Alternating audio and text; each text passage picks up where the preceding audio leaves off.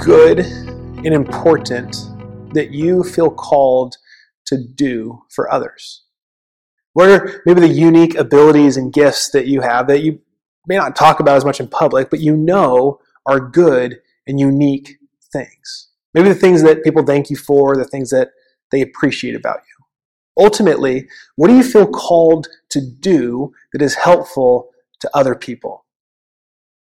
Now, as you think about that, how does your family respond to this call? People who raised you, the ones that, that you grew up with in the same house, that knew you before this particular call, do they see it the same way as you do? Do they see you as this gifted person, this called person?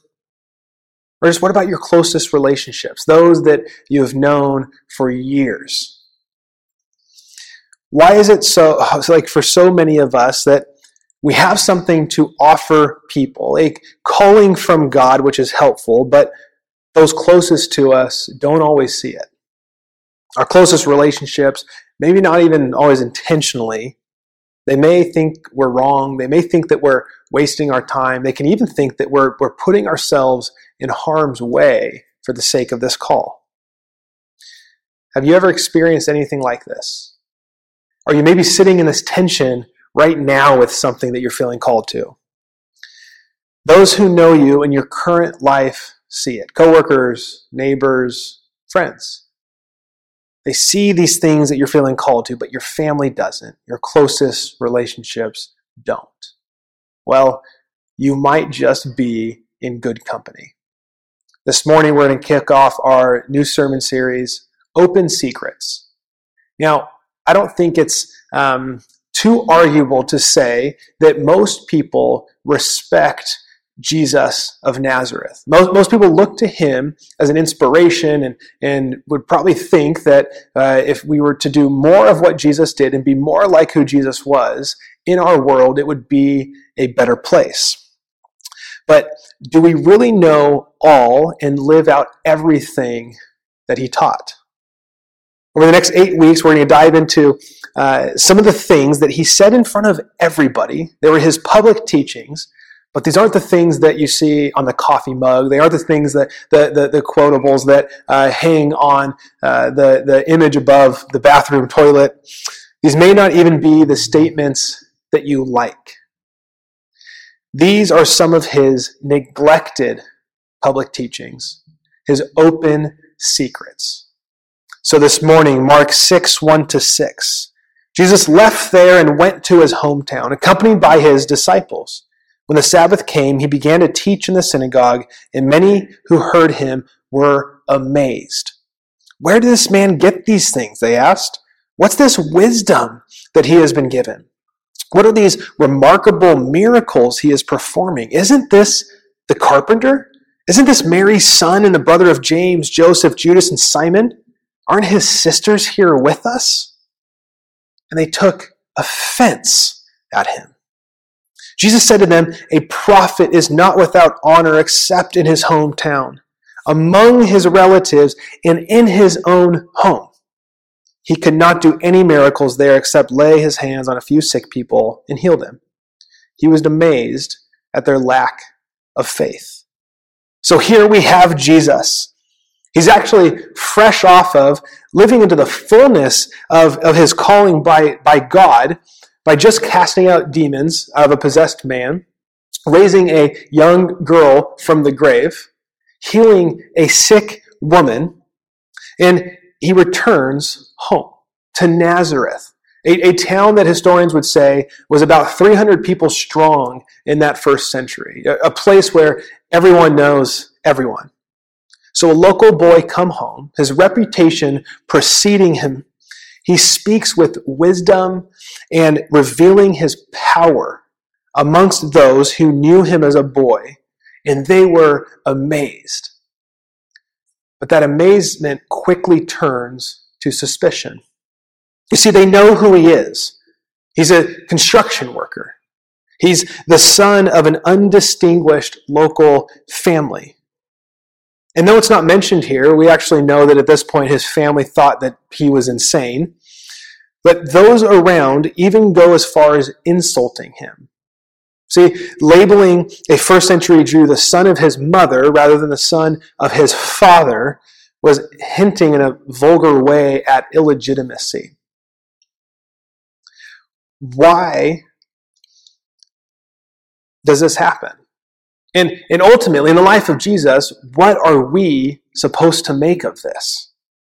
As people of faith, we believe Jesus is the face of God, that he's doing everything he sees his Father doing, that he's one perfect person fully living into his call by God in his hometown.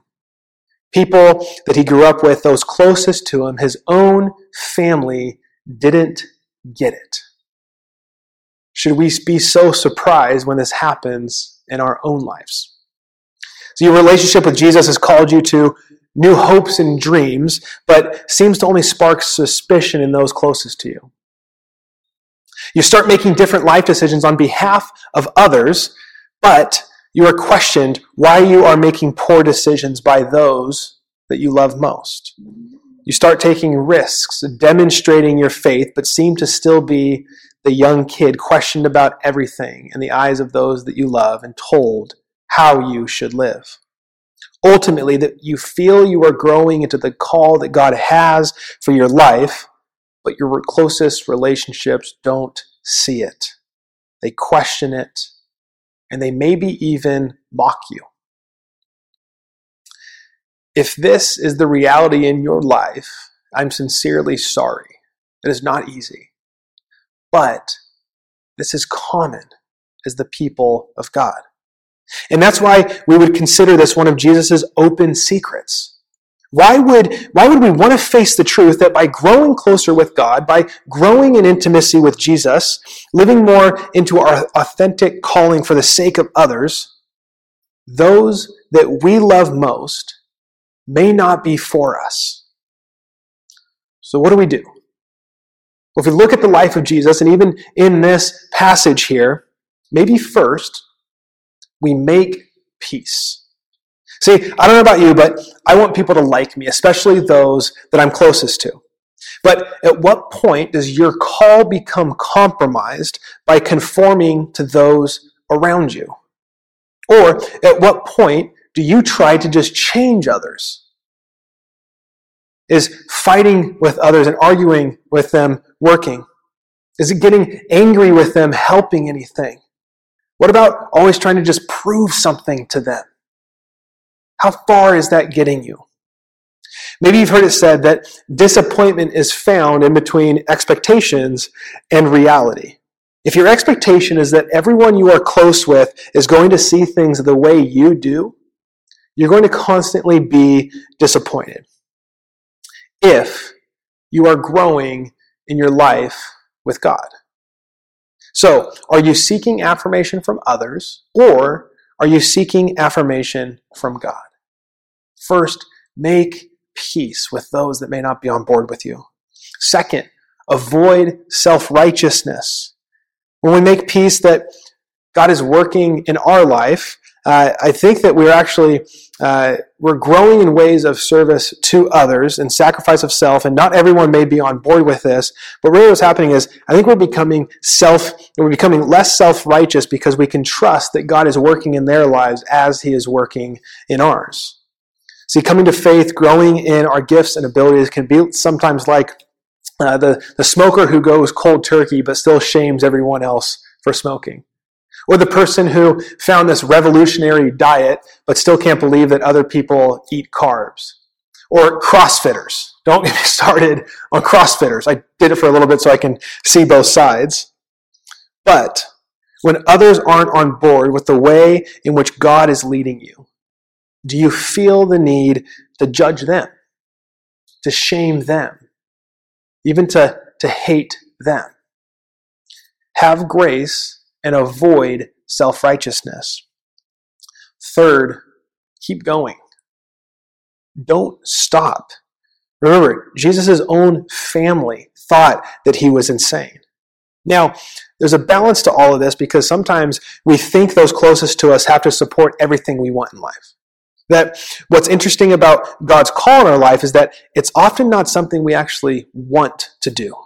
Not always exciting, it's not always romantic. It's sacrificial. It's willingness to do whatever God may have for you. It's really, ultimately, about blessing others. The spiritual writer Parker Palmer says, Our deepest calling is to grow into our own authentic selfhood, whether or not it conforms to some image of who we feel we ought to be. I would even add who we feel others think we ought to be. As we do so, we will not only find the joy that every human being seeks, we will also find our path of authentic service in the world. At Midtown, we want to continue becoming relationally authentic, spiritually formed, and for others. We want to be a place where formation leads to mission. The thing you are feeling called to, is it blessing others? Is it leading to life change in positive ways? If so, keep doing it, even if those closest to you are not on board with it. Because if you don't, I don't think ultimately it's going to help your family. I don't think it's ultimately going to help you. And when we miss our purpose, it actually ends up eating us alive from the inside over time. So keep going. Lastly, stay in relationship. Counselors talk about uh, unhealthy pe- people living in either or paradigms. But they say it's that either you're either either in or you're out, you're either for or you're against. But they say that healthy people can live in both and paradigms. I'm going to pursue my calling, which my loved ones don't see, and still pursue relational wholeness with them. To bail on your calling is to fail, but also to bail on those closest to you who may not be behind you is to fail. I think we need both as they work on us in different ways. Pursuing what God is calling us to is leading to transformation to press into relationships that are calling us out is also leading to transformation. I think this is actually a huge step in emotional maturity and spiritual maturity because we know that our spiritual maturity hinges on our emotional immaturity. That's a plug for our emotional emotionally healthy courses that will be coming up this year by the way so keep eyes and ears out but making peace is a move towards self differentiation. And what self differentiation is, is it's the ability to operate as an I in a relationship. My own sets of beliefs, my own convictions that may be different from those that are closest to me, but I can still pursue relational wholeness with them amidst those differences. And isn't this making us more into the image of God? Someone who is always loving us, even though we aren't always loving Him.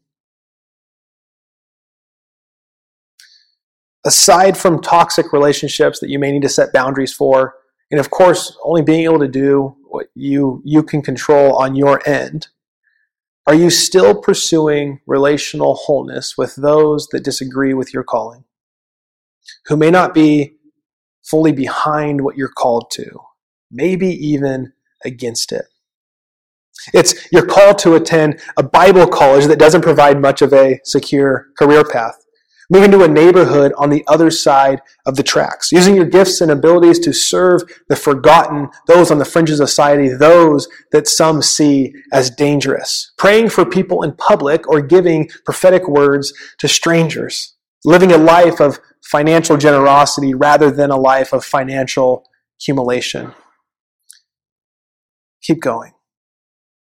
This countercultural list of things that we're called to when, when growing in a life with God, I think, is ultimately endless. As we look at the life of Jesus, we see that we can be following God on the mission that, that He has for us, and those we love most may not be behind what we are doing. But that doesn't mean God isn't in it. And if it can happen to Jesus, it will surely happen to us in our own life. If we are growing in our life with God. Now, if you're listening, and you may not yet consider yourself to be a follower of the life and teachings of Jesus, I'm sure this aspect sounds highly countercultural um, and actually unattractive in ways. And I think you might feel that through a lot of this series. Um, especially this because society has such a high view and upholds this, uh, this family unit so high. But I would ask you to consider what could be better for your family and friends than you pursuing your calling that leads to a sacrificial life on behalf of others. There's a character in the Old Testament that I believe we see all of this in Joseph. Uh, he's found at the end of the book of Genesis. And I think a, a big part of this is that he's the favorite youngest son of 10 other brothers. And he starts having these prophetic dreams at a really young age. Uh, dreams that actually uh, he has these dreams and he tells everybody like his brothers his family even the stars are going to be bowing down to him.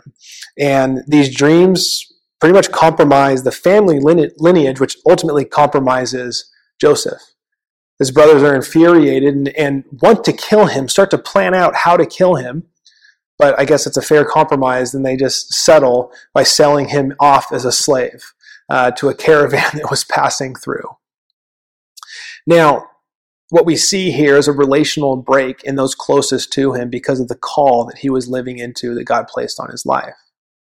The unique gifts and abilities that are that can, that can be good, they can be blessing others, that they're serving others. That, um, yeah, as years pass, uh, a lot of years pass, Joseph uh, faithfully continues to live out his call uh, in a foreign land and ultimately becomes the most powerful man, second to the Pharaoh in Egypt. Um, and he just continues living into these prophetic dreams and he finds favor. Though it's amidst a, a lot of challenges in his life, he's faithfully living out his call. And as all these years pass, famine hits in his homeland, and his brothers, as, as probably many did, they come into uh, the larger metropolitan area of Egypt and they, they ask for relief. They need crops, they need water, um, they need to feed their livestock. And unknowingly, as they come, they actually end up face to face with Joseph because Pharaoh had given him authority over all the land.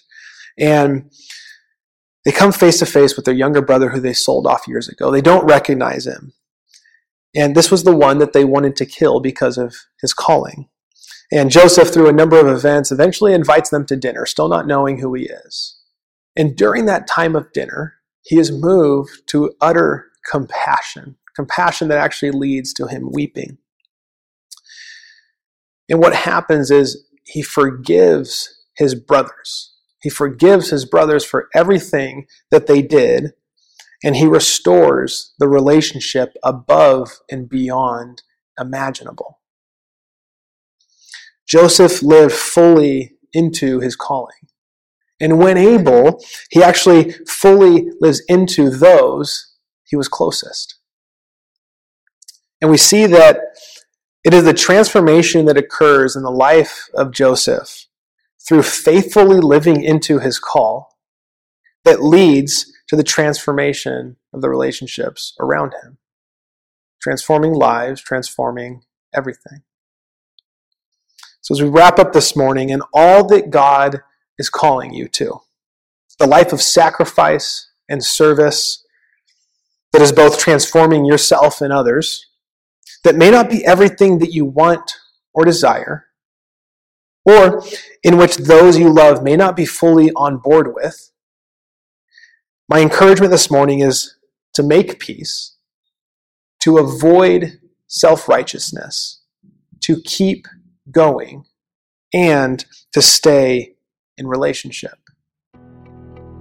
So let's go to the table of communion together.